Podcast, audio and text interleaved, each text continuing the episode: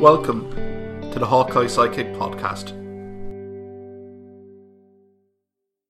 And you're very welcome back to the Hawkeye Sidekick Rugby Union podcast with your host Mark Kennedy, joined again this week by Liam O'Briain. Liam, how are things? Great, Mark. Sure, we're, we're, we're celebrating a very successful tour to South Africa from Munster anyway.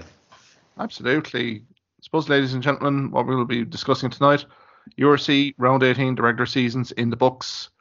We now know our eight playoff contenders.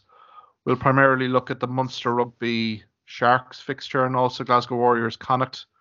We'll also have a look at the initial playoff preview for the URC and also looking at the Challenge Cup and Champions Cup semi-finals, which are set for this weekend. I suppose, Liam, let's start first with Munster Rugby travelling to Durban to face the Sharks. Didn't look good at half time, 22-3 down, but a far improved cohesive performance Munster securing a draw maybe perhaps could have had a bit more. Uh, what were your thoughts on the game? Yeah, absolutely. Um, I suppose look, it was do or die because the Bulls ran up an unexpected scoreline earlier on against against Leinster, with you know in terms of points difference.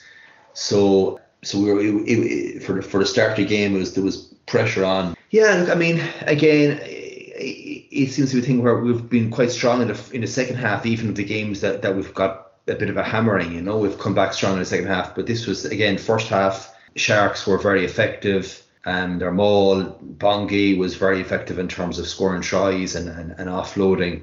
And they, they built up a good lead for themselves in that first half. Munster, I suppose, look, weren't accurate in their execution. And it was looking like a, a long day at the office. I mean, honestly, I thought it was in the second half there looking at the score, I think it was it wasn't 19-3, it was 22-3, and I thought it was over at that stage, you know, even getting any sort of a try. But yeah, I mean, I, I felt we dominated the last probably about 35 minutes of that game, um, completely, and in the end, probably should should should have won it, either getting a try or or, or a drop goal conversion at the very death. For me, it's it's this getting standout performances players really stood up in that second half from whether it was O'Mahony, uh, or Kleyn or Nash, Healy again. but I suppose in the first half, basically, one recurring thing was just we were got destroyed in the scrums, just absolutely destroyed. It was it was a thing where there were just I, even more so than last week. I think it's fair to say that the the Sharks have a very powerful front row. We were we had Archer in particular, I suppose, look, was getting the right doing from Inche, and then Bongi as well as obviously uh, always a ferocious scrummager. But look, we, in, we, we, we kept going, and in the second half, I think really the truth was there was hardly a scrum at all in the second half, really, which helped them enormously. And when there was, the, the three guys were, were off, their their famous front row were off. I, I think for me, like I look at the key moments, and and, and I'm just going to say Peter O'Mahony, and, and that that sort of um, that sort of um, uh, kerfuffle was, was the key to, to lighten up Munster's performance. I think. Oh, absolutely. I mean, I think you summed up the opening half incredibly well, Liam. And to be fair to the Sharks, you know, they had two notable injuries here, Liam, in the opening half. I mean, Kolisi looks an absolute massive doubt, doesn't he, for the Rugby World Cup now, uh, given his knee injury, his early withdrawal. And then obviously you had Curwin Bosch, who I thought had played pretty well, getting replaced, injured, looked like a hip abductor issue. Take nothing away from Munster. I think I thought the Peter O'Mahony led by example. I think his mantra really was that they were never going to take a backward step against the Sharks. And I think we'd mentioned last week here, Liam, in terms of Munster facing up to the Sharks again. Graham Rowntree at pains to say that lessons had been learned, and to be perfectly fair, that third quarter from Munster was pretty stirring stuff. Fassi's deliberate knock on gets the yellow card, but I think Peter O'Mahony's involvement here it was needed. It needed to create the energy levels to Munster to really invigorate them in that half. And I think, you know, you can criticize all you want in video analysis, but in the game itself, it needed that energy to really invigorate the Munster team because, as you say, I thought it was a much more cohesive second half compared to the the opening period, where even Munster had spells of pressure in the Sharks 22. The cohesion, particularly from the backs, wasn't at the standard. But I thought overall, to a man, as you say, Munster really did step up the the pressure. And Calvin Nash has been, I think, one of the players of the season here for Munster, uh, Liam. And that was a fantastic score, really, to kind of set up Munster for that grandstand uh, finish here in the final quarter. Absolutely, yeah, it, was, and it's such a clever kick ahead from him as well. I don't know, he, he must be quite high in, on the try scoring charts in terms of the URC, I, I would reckon, this stage. And even in terms of Ireland selection, I mean, he's what? He has to be near, nearly third or fourth choice uh, for Ireland in terms of his overall wing play, you know. And a number of things happened, I think, in, in, in the beginning of the second half there, where the Sharks actually, I think Chamberlain, who was the replacement, he actually had, could have kicked right to the corner and instead actually kicked out in the full. And then Werner Kok um, conceded a penalty, and basically we had Healy on, Healy kicks across there, then um, to Nash, and suddenly, you know, I think that was a huge um, turning point in the game as well. And again, Healy coming on early in the second half as well, that was quite significant, I thought as well. And, and, and yeah, so um, and again, you know, I, I thought that, that Murray came into his own more in that second half as well. Extremely clever try. You could say it was easy, but but you, you had you have to have the nerve to, to know when to, to jot it down. Yeah, like all the guys made impact, even a dog Dogbo. Maybe initially he had a knock on, but he was absolutely a monster, you know, in, in terms of his um, ruck and his defence.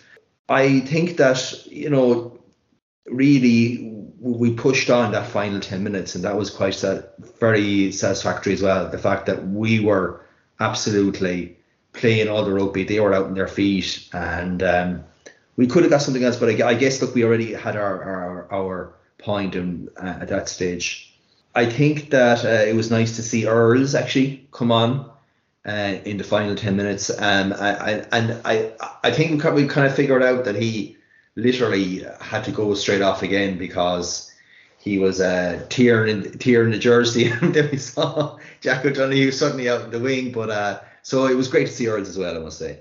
Hopefully that withdrawal is not too serious from a Keith Earls perspective. It's great to see him back on a rugby pitch. I suppose, Liam, from our perspective, again, the Ben Healy cameo, superb, but really might have encompassed the Shark season in that 14 minutes. The kick game was in diabolical. Let's be brutally frank about it. And once Munster asked the questions here, particularly when that Calvin Nash try went over, you just got a sense that there was blood in the water, and it wasn't Munster uh, blood here; it was Sharks blood in the water. That the only team that was going to really win this was actually Munster rugby. And to be fair to Munster, I thought Fineen Wycherley was absolutely superb. Comes in for RG Snyman, and I think there was maybe a few question marks in terms of will we have the same impact from a front five perspective. But I thought Fineen Wycherley took his opportunity incredibly well here, Liam. Yeah, he did because I mean, that's the real question mark is about his his physical uh, presence. He certainly is a quality in his general play, but sometimes you you kind of would worry at scrum time. But yeah, he was he was immense. And again, you know, we talk about the, this suppose tour, this brief tour. I mean, he's been immense in this tour, and the likes of Kendellen as well, and that's that's that's been very satisfying. You know how, how these guys have stood up. Kleyn, of course, as as well as probably the the, the, the unsung hero as well, and I definitely think it helped in terms of our line out as well. Our line out was like top notch and yeah, in, in, in, in most facets, you know, we dominated in that second half. You can throw Diarmuid Barron's name in there as well from a hooker perspective. Didn't think he put a foot wrong there as well. So I think there's an awful lot of pleasing aspects uh, here, Liam. And I suppose the closing exchanges here, maybe just question marks in terms of whether Gavin Coombes has, has actually gone over or not. Again, inconclusive from, let's say, Mike Adamson. The, the 50-22 that kind of set this up again, maybe a few game smarts from Munster could have been just set it back to Healy to maybe get the, the drop a goal, but maybe the pitch conditions here in Durban far from ideal, I think, for place kicking. So maybe that maybe kind of negated that kind of option for Munster. But again, look at the stats here, Liam. Munster Rugby secured fifth in URC. I mean, their last 11 URC games, reads as follows eight wins, one draw, two losses. Considering the start to the season that Munster had, I think it's an incredible achievement for the Munster Rugby management and squad here to achieve this uh, status in the league. And again, assures playoff for the URC, but significantly Champions Cup rugby uh, for next season.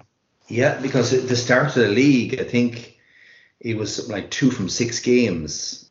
I think it was like a three, and then yeah, we wouldn't beat Zebre, and then yeah, so I mean like it was a, a, such a poor start, and uh, yeah, the overall season we finish a point more than, than last season, and we finish a spot more higher than last season. So I mean, like whatever way you look at it, just on that alone, we've we've absolutely improved.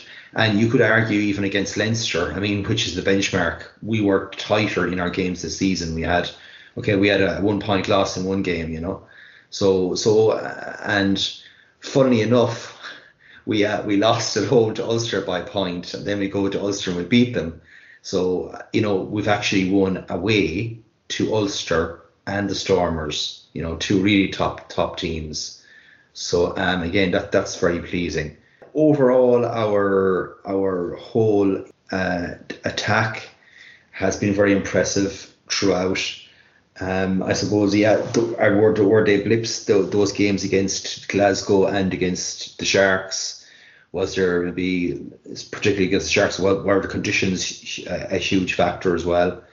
Possibly, you'd have to say. But we have a, a very strong squad there now. The Glasgow game, as we've seen with, with, Connacht um, against them, it's it certainly is a game that we can absolutely target. Same comes back in, but there's like no guarantee of his selection because the, the selection across the board is going to be very intriguing. I think it will be pretty intriguing, uh, Liam, when we consider the arrival of Sean O'Brien, the, the Westmeath native, arrives to Munster from Exeter Chiefs at the end of the season.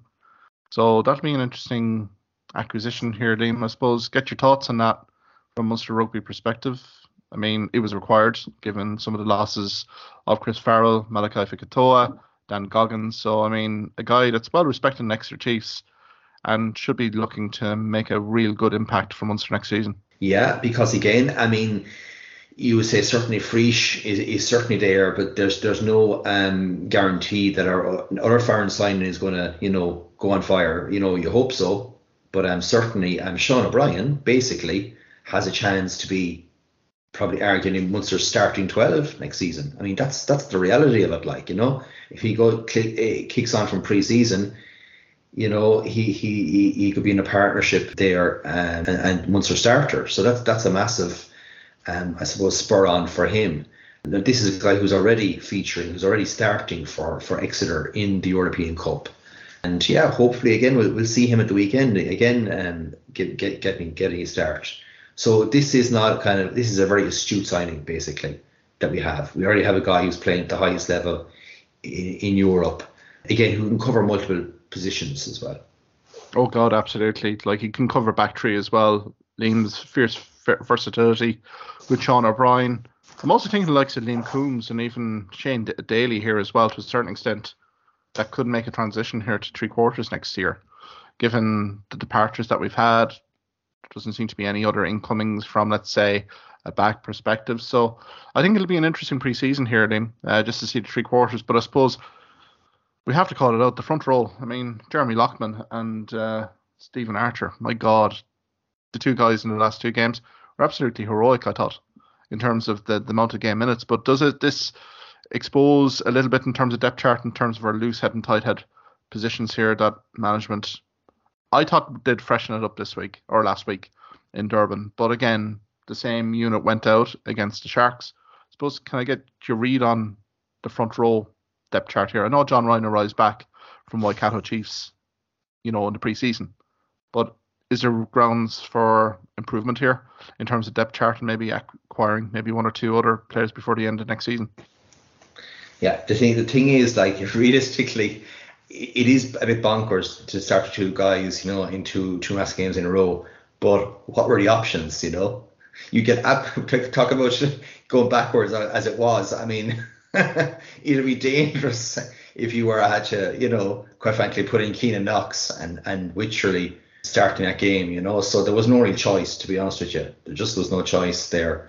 But in terms of next season, look, I mean, the only thing you can say is you probably have two ter- lads who are 35 years old, but they'll they'll they'll equally share game time. So that, that's that's probably what's going to happen for Munster next season. You know, John Ryan will play half the season and, and Archer will play half the season. And yeah, Loughman, without a doubt, the, the starting loose head. And again, I suppose, look, it, the, the, real thing about Killer is will he last? You know, will he last next season? You know, um, injury wise, you know, huge, huge kind of question marks over that, to be honest. Well, and again, I just don't think that the guys who are supposed to be second choice or third choice, I don't think at loose head and tight head, I just don't think they're up to it uh, whatsoever. And and well, we know that Rowntree doesn't read things the same in terms of the amount of game minutes that the our starting front row have had to play uh, in the two games well. Yeah, I think that speaks volumes from a coaching take a perspective, particularly at the loose head and tight head prop positions. Key games in the season. I'd even go back to the Glasgow Warriors game here as well, Liam. From then on, it has been minimal changes in those two positions, particularly. So I think it's food for thought for Munster Rugby, particularly going into the off season and seeing how they're going to improve. Even the guys that were the fringe guys here, they really haven't stepped up. They really haven't put the hand out for selection. So I think that's a little bit of a worry for Munster going into pre-season. But take nothing away from Munster Rugby, securing fifth in URC, prevent, avoiding another trip down to South Africa as well here in the process team. And as you say, they'll be travelling away to Scotstoun uh, to face Glasgow Warriors, who entertained Connacht Rugby. So Connacht, knowing the ramification of results beforehand, started uh, the game pretty well. Again, it was a very competitive game here, but I think Connacht Rugby did show, to a certain degree, some vulnerabilities in Glasgow Warriors, um, particularly pack scrummaging, but also in open play as well. Uh, what were your readings of uh, that game where Glasgow won 29-27? I suppose we really enjoyed um, the rugby match itself. But yeah, I mean, look, Connacht were able to get a penalty try. We had also had Cian Prendergast driving over and, and getting a, and obviously getting a try at the end as well. So I mean, I mean, certainly they've shown vulnerabilities in terms of the the scrum and and um, at Maul time as well. They're it's it's well capable um, of of disrupting them.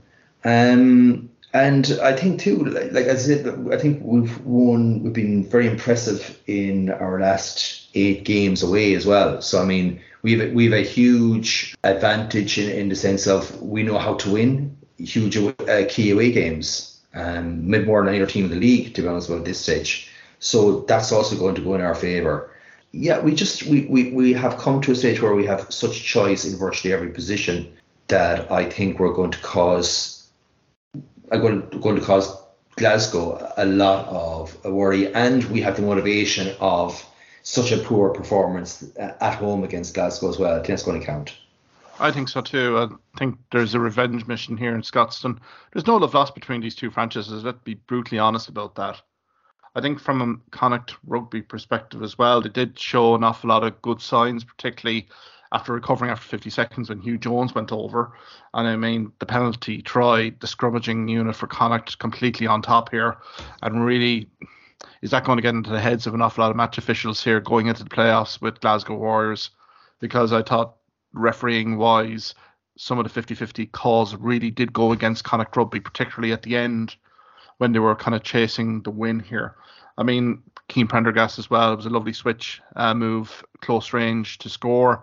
Glasgow do give you opportunities to score here, Liam. I mean, they impress against Munster and Thomond Park, but still, Munster came on strong, particularly in that third, fourth quarter of the game. So I think Munster will be going to Scotstoun in two weeks' time, pretty well buoyed by seeing the performance of Connacht Rugby here as well, but also coming in with the, the form that they have. I suppose that the ending of this game, you know, Hurley Langton goes over for the try for Connacht has been very impressive this season for Connacht, setting up the grandstand finish. Now, I think this is where the pragmatism probably came in from Connacht. They were awarded a penalty just inside the Glasgow Warriors half, going on 80 minutes. If they'd, they'd won here, they would have had to travel to the Stormers, I believe, was it? Yeah. So that's right. Yeah, yeah. So I mean, they went for the line, but again, the match officials left an awful lot to be desired here. Cummings definitely coming in from an offside position. So I think from that perspective, Connacht can feel very aggrieved. But again, given the playoff fixtures here, travelling to Kingspan to face Ulster Rugby, maybe not the worst thing in the world here for Connacht Rugby and a, a fixture that they can really relish and look forward to. Yeah, and uh, and again, it's kind of the thing at the end where like, do you really want to win? yeah, is it is one of those occasions. But in terms of um, the Kingspan, I, I I actually give Connacht a great chance. If if Connacht go there with all their big name lads, if Bealham and Aki, they must they, they must select everyone, okay? But if they do that, absolutely, they have a, they have a glorious chance, you know, because Ulster, you know, when it's come down to the last few years, they, they haven't really kicked on. They have some some serious serious talent. Really, I, would have to say that Connacht really have again. We talk about Munster being one of the teams of the season. Connacht, you know, to to finish in seventh, to be almost there in, in terms of qualification for the European Cup for next season is is massive and they've had some serious performances this season as well. So I think that I would give them a real, real chance of turning over Ulster. For the running rugby purist, I think this will be a fabulous game in Kingspan to kick off the URC playoffs on Friday week. I think definitely from an Ulster rugby perspective, let's put into perspective when we spoke come November, December, there was a bit of a hiccup from an Ulster rugby season perspective particularly that collapse against Leinster Rugby at the Aviva. Again, there was signs here that the season could go away from them. But all credit to Ulster Rugby securing that second spot in the URC, securing home field advantage up until the final potentially. I think it's a it's a great uh, achievement for Dan McFarland and the squad of players. But again, they're going to fit. This is a tricky assignment for Ulster Rugby. Again, they're going to have to play this very cleverly in terms of their pack and their back line cohesion. They can't go too expansive here against a Connacht Rugby team that will just relish the open play and open field here. And I I would be with you here as well. I mean, I think the back trees are going to be absolutely sensational on the night. If it's anyway a dry track day, but again, Connacht have a good recent record against Ulster Rugby and certainly won't fear Ulster. I think this is one of the games in the round here, uh, Liam, coming up in the playoffs. Yeah, well, yeah, it certainly is probably, you know, and and in terms of you know. I think I think away wins are possible for a number of teams in, in the in the quarterfinals. I really do, and and that's one of them. And again, we're probably with Munster as well have have a really glorious chance of an away win as well so yeah, it's it's, uh, something something to look forward to for sure. A great season for Ulster Rugby. I mean, we can wrap up from an Irish provincial perspective. Leinster travelling to Loftus Versfeld to face the Bulls. Now, we'd we'd said last week here, Liam, on the podcast that we felt this would be a high scoring affair, but little did we think that 62 points would be conceded by that Leinster rugby selection. And let's call it a selection. I mean, all the frontline players were back in Dublin preparing for the Toulouse Champions Cup game. But I think for those players on duty, and particularly Sean O'Brien, the head coach, I think this was a reality check in terms of when you lose the gain line battle, bad things happen. And so it proved with the Bulls, who were pretty rampant and produced probably their best performance of the season. Yeah, and again, as to said, the Bulls are, are a step up from the Lions as well. So a bit of perspective there. You know, they, they have a number of, of outstanding Springboks in Canan Moodie, yeah. um, Kurt-Lee Arendse as well, and then serious power up front, and Nortje and um, Juan Grobbelaar. So yeah, you know, or Johan Grobbelaar. So yeah, um, but uh, I, I think that, I think we, we still were expecting it to be as you, as you said high scoring, but maybe you know something like 40-20 or something like that. But yeah, I mean, for Leinster to basically to get one one uh, one try in the game and and for them to absolutely get over 60 is um, unexpected, I guess. But the thing is, you know, it's it's it's a harsh lesson, but it was men against boys. So I suppose that's what we can we can say about that game. Yeah, and I know Liam, you'd alluded to it last week on the podcast. It's so difficult to produce back-to-back performances, particularly in the South African tour, that it does add another le- element of complexity to teams that have to travel to South Africa. And I think Leinster have shown, uh, seen that in full effect. I mean, they lost the physicality battle, particularly in the gain line, and particularly with the Bulls so rampant out wide as well. If I threw you a few stats out here, Liam, from a possession perspective, Bulls enjoyed 70% possession.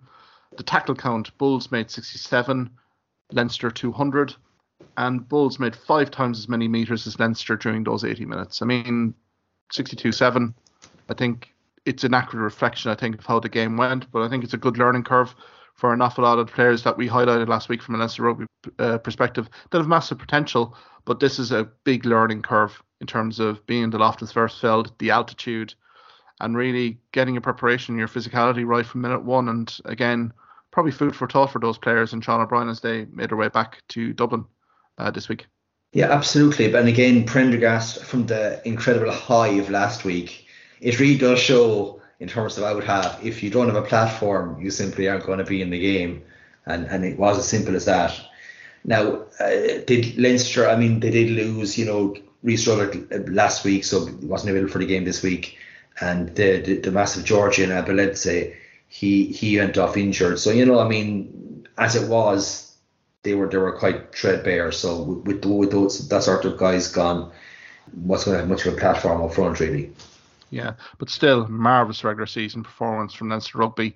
From a squ- squad dynamic perspective here, Liam, it's been a magnificent season. Their first and only loss in the regular season coming into Loftus Versfeld. They were up, up and away very early on in this URC regular season campaign.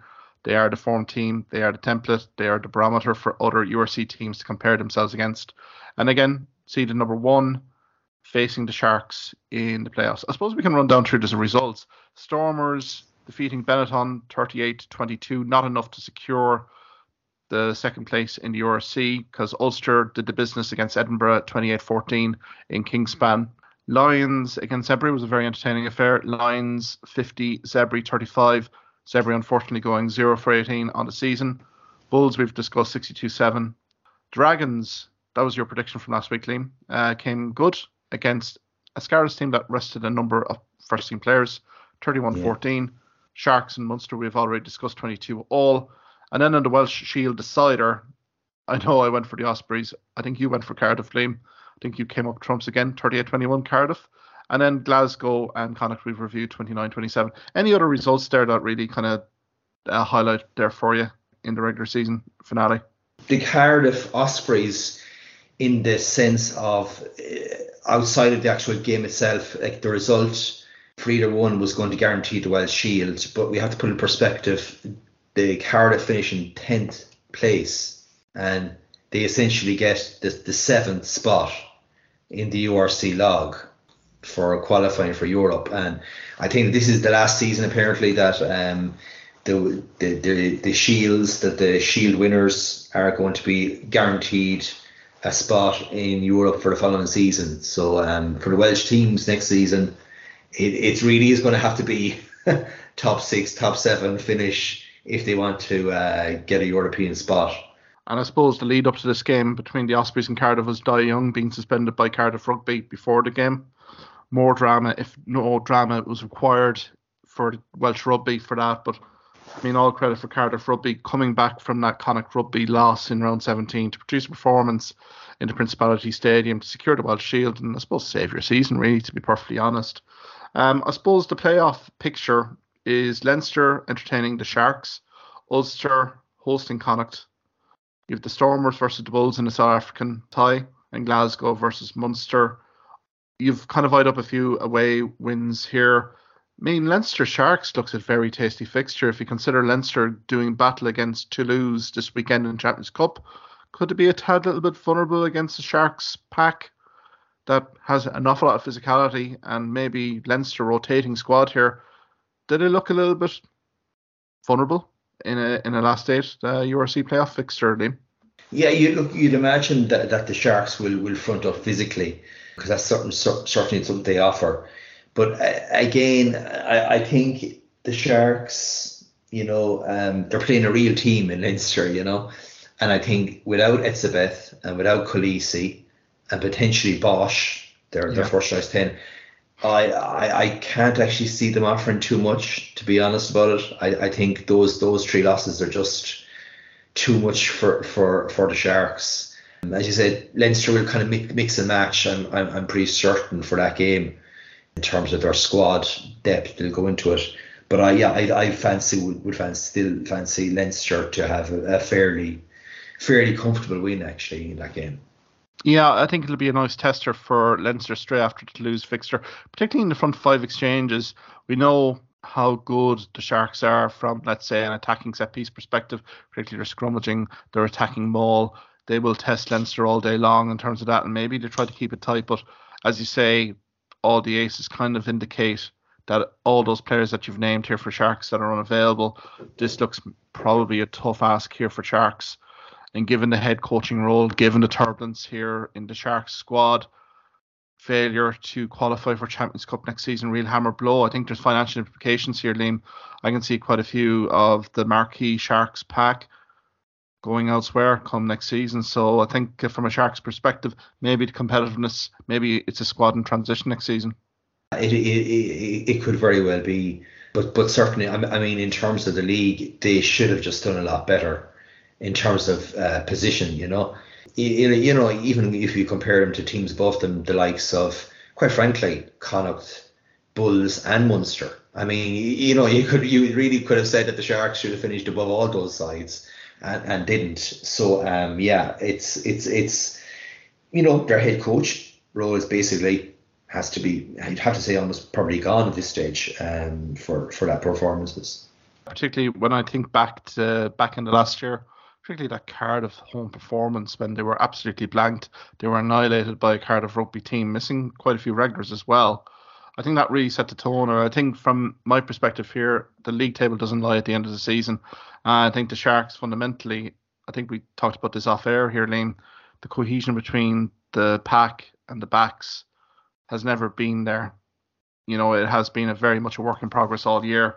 And again, this result against Munster really caught up with the Sharks at the wrong time because they had no time to recover here to maybe get a top seven spot. But I think it's a it's a huge blow for the Sharks, considering the financial backing, potentially the the investment that's been going in. There's going to be a turnaround in coaching staff, obviously here as well in the Sharks. So it'll be interesting to just see how they will react to travelling up to Dublin in two weeks' time. Uh, I suppose the Ulster Connacht game we've kind of talked about the Glasgow Munster Stormers versus Bulls as well. I mean, considering the Bulls put 62 points past a Leinster rugby selection, do you give them any chance down in the Cape to play the Stormers?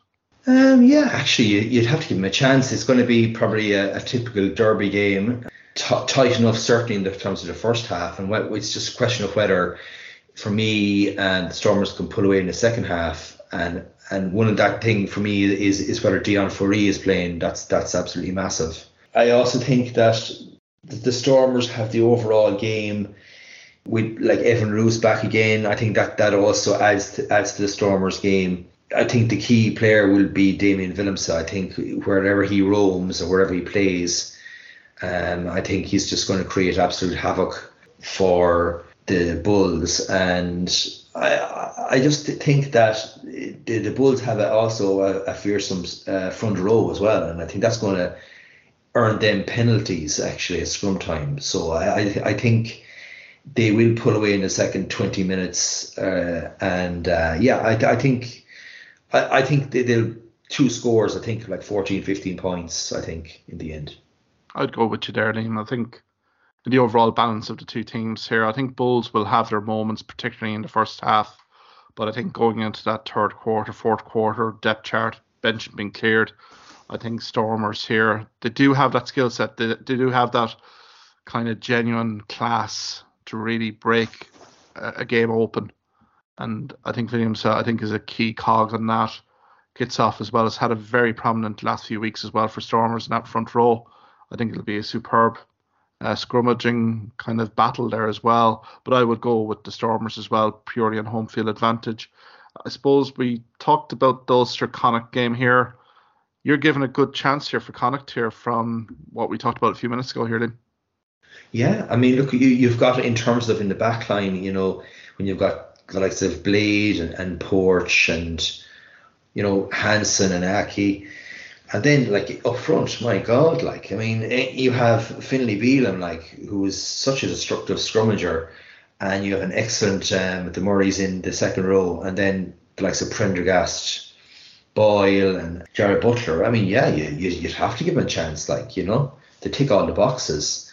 Again, it's just a question of it, do can Ulster, you know, I think the Tom O'Toole might possibly be out um, for this, so I think that makes another difference in terms of scrum. I think Ulster could find a, a right handful in terms of scrummaging time, and I, I think that that uh, Connacht could get quite a bit of uh, penalties uh, off Ulster. And again, I, I think it, it, it, it's the kind of game where, where if Ulster are able to get their driving maul into effect that'll make a key difference in that game, I think. The breakdown battle is going to be fascinating. Watch here. When you consider likes of the Nick here, you're considering the likes of the Butlers, I would say as well. Conor Oliver's had a superb season for Connacht Rugby as well. I think whoever tries to control the ruck area here has a big, big, you know, advantage here. And as you said, that Ulster attacking maul from five, ten meters out could be could be ominous for Connacht. But as you said, there was a few noticeable absentees from Connacht Rugby uh, heading into that Glasgow Warriors game. The key will be to get Bundee back, Kieran Marmion back, other people within the squad. Mack Hansen, I think it was unavailable as well. So again, I think that's probably the tie of the round for me. Uh, really, I think this could be fireworks because these two backlines have the potency to really cut the other open here with their attacking play. So again, I would probably give a slight edge here to Ulster, just a slight edge, but I think I would not be surprised here if Connacht Rugby won this in an absolute classic, like a 40-35 classic here, to be perfectly fair. Prob, prob, prob, realistically, probably Ulster will just just sneak it. But look, I, I, I'm giving them, I'm giving them probably 60-40, you know, in, in terms of Ulster to win. I think, yeah, yeah, yeah. And I suppose the Glasgow Munster game as well. I think there's grounds for optimism here for Munster Rugby, but I suppose Munster have a few demons to bury here in Scotstoun. One, that performance from Glasgow Warriors at Thomond Park, but two, let's be brutally frank about it here, the business end of the season, that URC playoff quarter final last year against Ulster Rugby probably is irking a few of the players here and the management to right a few wrongs here. So I feel Munster will come into this game looking to prove a point here and given that Glasgow Warriors have a very tough fixture away to Scarlets in the Challenge Cup, I think we've probably given Munster a good chance here of maybe securing maybe an upset win here, even though Glasgow Warriors have been unbeaten in Scotstoun and the URC this season. Yeah, it would be nice to add uh, Glasgow Warriors to uh, some of our, our famous uh, away wins, and it look it's well doable. And again, I'm not sure in terms of the Challenge Cup whether realistically at this stage if I was Glasgow, I'd be resting guys in, in the Challenge Cup, you know, and kind of focusing on the URC. I, I think that Munster selection, you know, off the bench is just off the charts compared to what uh, Glasgow probably would be able to to bring. And I think again, selection in terms of Healy off the bench brings something else, and I can see him breaking Scottish hearts actually in that game. I'd, I'd agree with you too. I think if there isn't a away performance win. I think this could be the one really right at the end. Uh, Liam, I think this is all poised to be an absolute titanic battle. As I said, two fran- franchises that don't really like each other historically. And I think Munster are very battle hardened after that South African trip. They have a week now to recover, to get back in to Limerick and prepare fully for this URC quarter final. And again, I think there's optimism within this Munster rugby camp. I think the pressure may be off them a little bit in terms of securing the fifth place in URC. An awful lot of the future has been settled, a uh, certainty uh, from a Munster rugby perspective.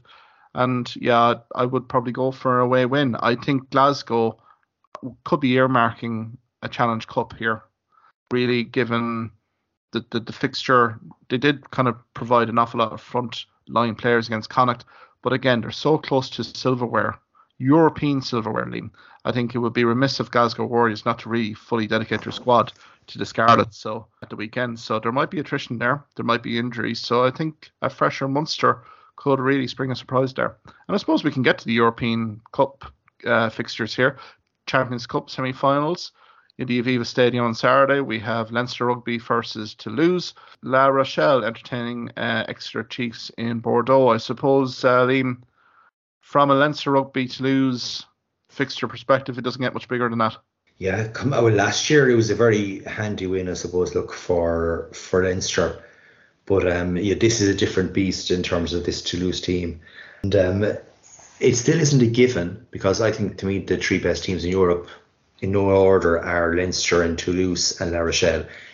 any one of those three can, can, can win it. So it's not a given that Leinster, even with home advantage, can actually win the European Cup this season. But I, I think, again, I, I look at the Leinster, that the sheer strength in their squad uh, off the bench, like, is just uh, incredible. I think that Toulouse, if you were to name a, a World XV at the moment, probably would feature the teams of Leinster, uh, La Rochelle, and Toulouse with maybe a few Crusaders, and that's that's that's the kind of quality you're looking at here. Like you know, you've got Ramos who's going to kick from everywhere. You've got obviously the best player in the world, and as well in terms of Dupont, but then you also have some other good players in the world in terms of. Caelan Doris and Josh van der Flier and Gary Ringrose and players of that ilk. I, I think that it's it's going to be an absolutely ferocious game. It's going to be in the melting pot right to the end. I think, but I think that Leinster will find a way, basically, like all great teams, to to win the game.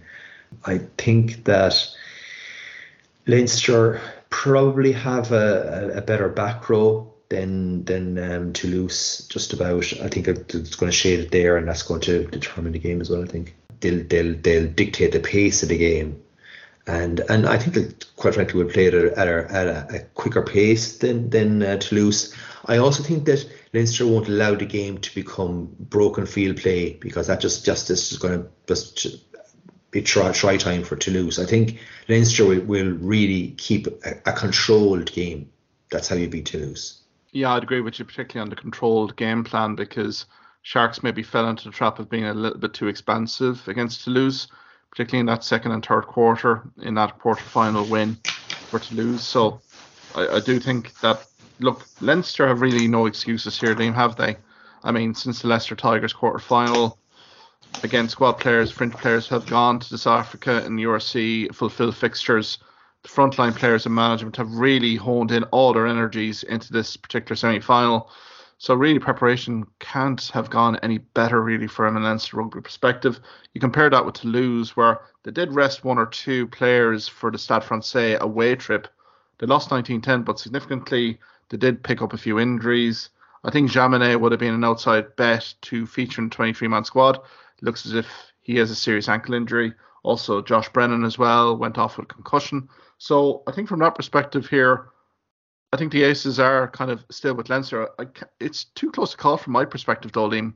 I think last season was probably an aberration in terms of to lose that Munster quarter final fixture took so much out of, out of them that Leinster really, you know, really did kind of expose an awful lot of fatigue in the Toulouse ranks. But I don't see that here. And, you know, you have the likes of Dupont and Ntamack here that are clicking into gear at the right time as a partnership.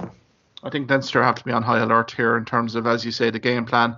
If it does break out a little bit open, Amalia, guys like that could really prosper in the Aviva Stadium on uh, Saturday. Yeah, and again, um, I think compared to last year, the key thing was that Ntamack really wasn't on form. Now, this last year, if you remember those calls for Jalibert for France, and he, he he's just playing at a different level now. So again, that's that's that's um makes them must more dangerous as well. I think that yeah, Toulouse, they will again they will kick an awful lot again because that's just how Dupont plays as well. They were kicking off a lot. So the area battle, I think hopefully that that Leinster are going to be prepared for that as well. Exactly. So I suppose from a Leinster perspective, the injuries James Lowe has been ruled out already uh, to lead up to the game. More of a positive prognosis for the likes of Caelan, or Caelan Doris, Josh van der Flier, and also Ryan Baird. But I suppose early on in the week as we're recording this podcast. So I think it'll be pivotal here, Dolene. Though you mentioned about the back row unit for a Josh van der Flier, Caelan Doris, and also maybe Ryan Baird as well to really contribute here uh, for Leinster on Saturday to be successful. Yeah, exactly. Um, it'll be it'll certainly be interesting whether they uh, they bring Ryan Baird back. You'd imagine probably Baird could be in the in the back row alongside Van der Flier and uh, Doris with Conan then to come in off the bench um, for real impact. And I, I think that's that's the kind of going to be the make of the back row. Ruddock is probably going to be out anyway as well. So um, yeah, that's uh, that that's a very tasty and, and, powerful back row, and I think that's that that is the difference in the end. So I suppose predictions, Liam, kind of hearing you're hedging bets for the home team here. Well, neutral home team, mm. but I suppose Leinster to do the job here, but narrowly uh, compared to last year. Uh, narrowly, probably a, a kind of try or a converted try. So I go I go with five point win for for Leinster. Yeah, I kind of agree with you there. I think Toulouse will bring a better battle, a better performance than they did last year.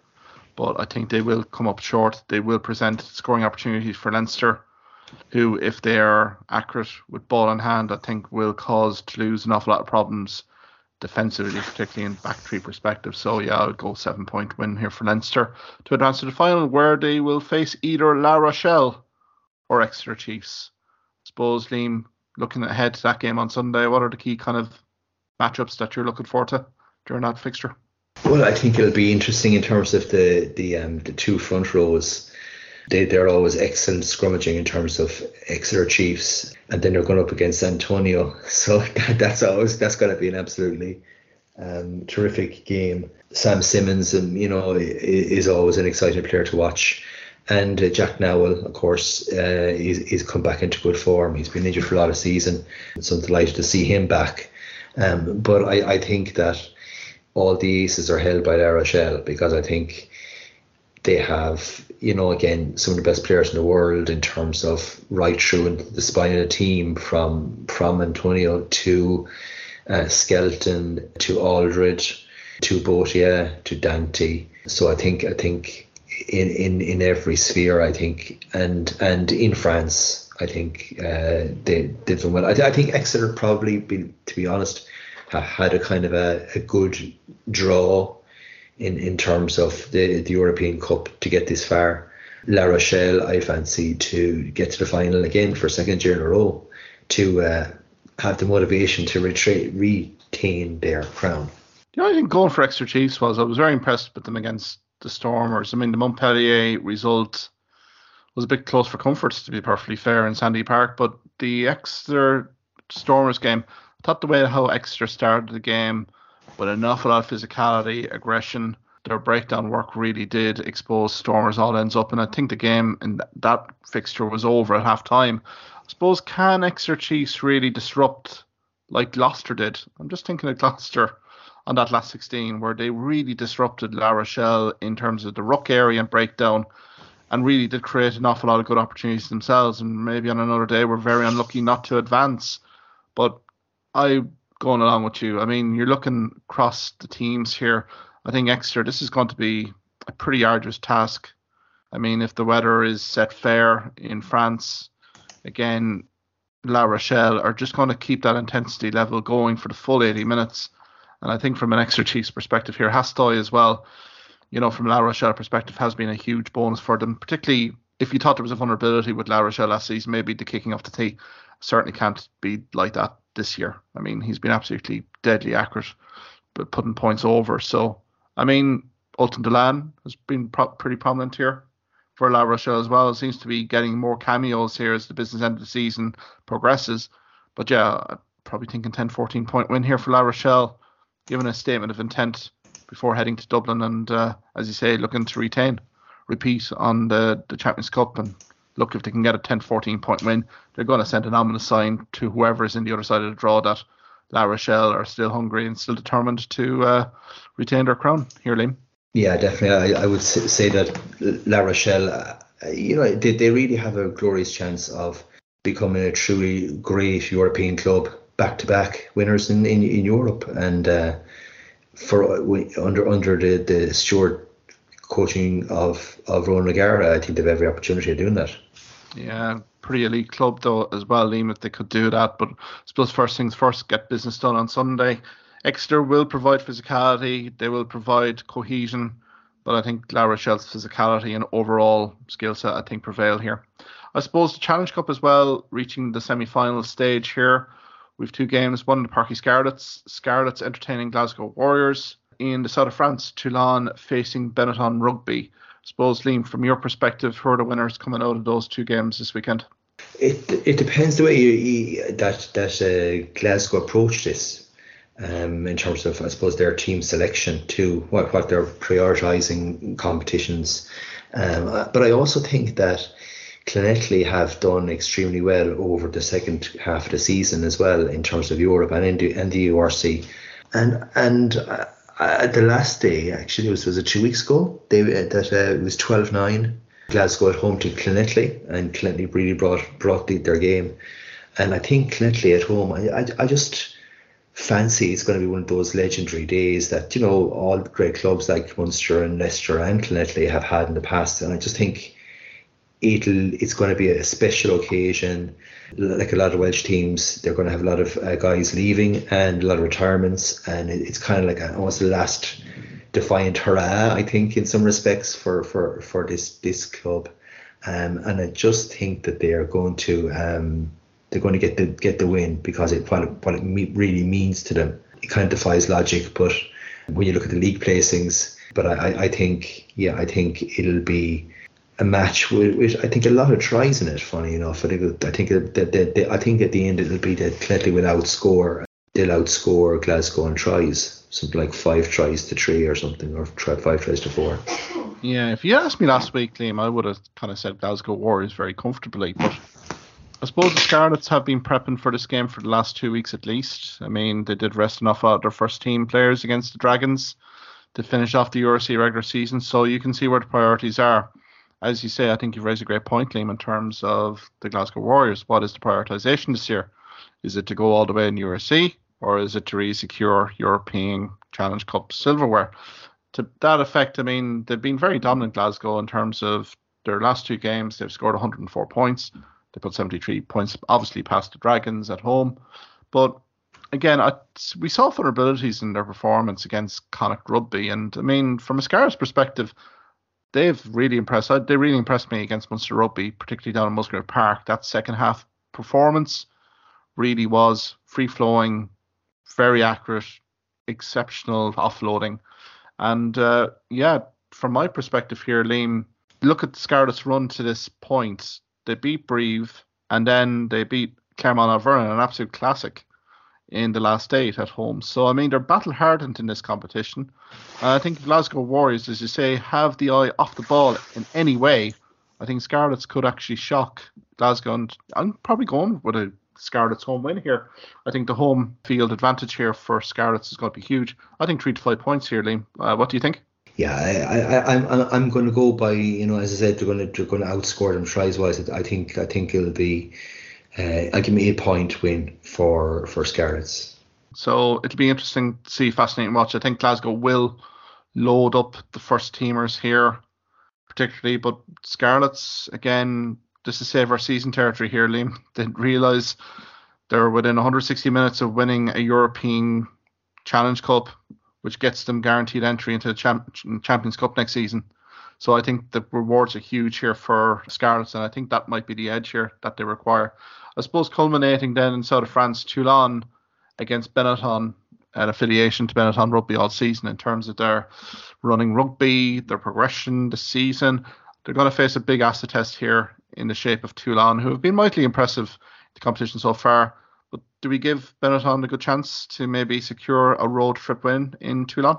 Um, it's kind of one of the things where I, I was before this. I was kind of almost tipping t- Benetton to to do an away win, but as the week has come by, I suppose realistically, I think Toulon uh, at home, you know, at uh, the French team in the south of France, are going to be very formidable opponents, and they also have uh, that uh, carrot of, of Europe and winning a competition, which they haven't done probably since they won the European Cup. And I think also that Benetton did they are a bit loose in defence. They do rack up big scores, but they also concede quite a quite hefty amounts too. And I think that Toulon should have enough for for Benetton, unfortunately, in the south of France. Um, so I, I would have to look at maybe Toulon by five or six points. Like for me, for Benetton to win, there's a few points I've written down here. I think the pack, the front five, has to be completely on the money on Sunday. No ifs or buts. They have to be absolutely perfect. Otherwise, I think this game could go away from them a bit quickly here.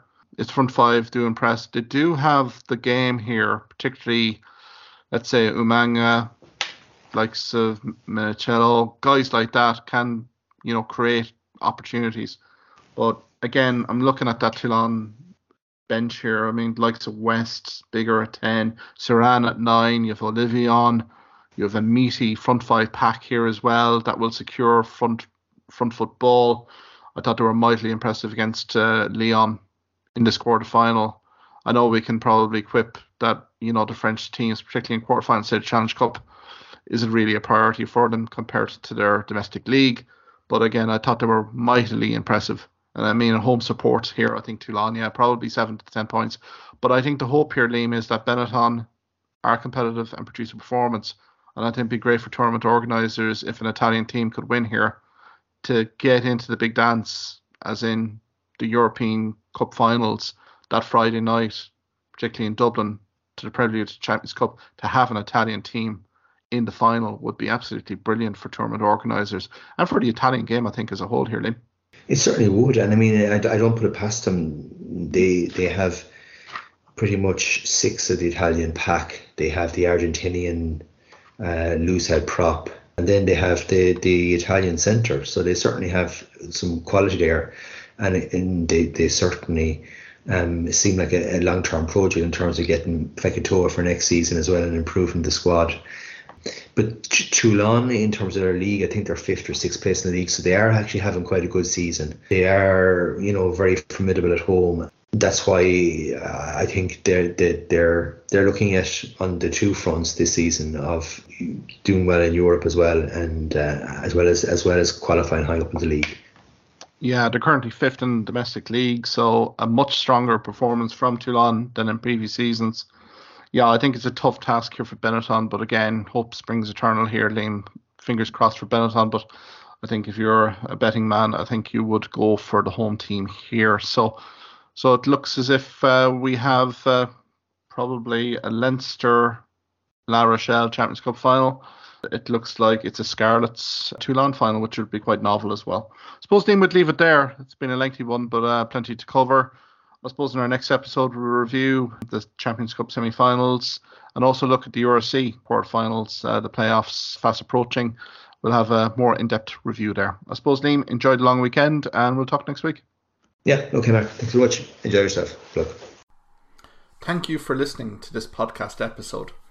If you liked what you heard in this podcast, why not subscribe to the Hawkeye Sidekick podcast on either Amazon, Spotify, YouTube, or Twitter platforms? You can also follow me at Hawkeye Sidekick on Facebook and Twitter for the latest sporting opinions, articles, and reports.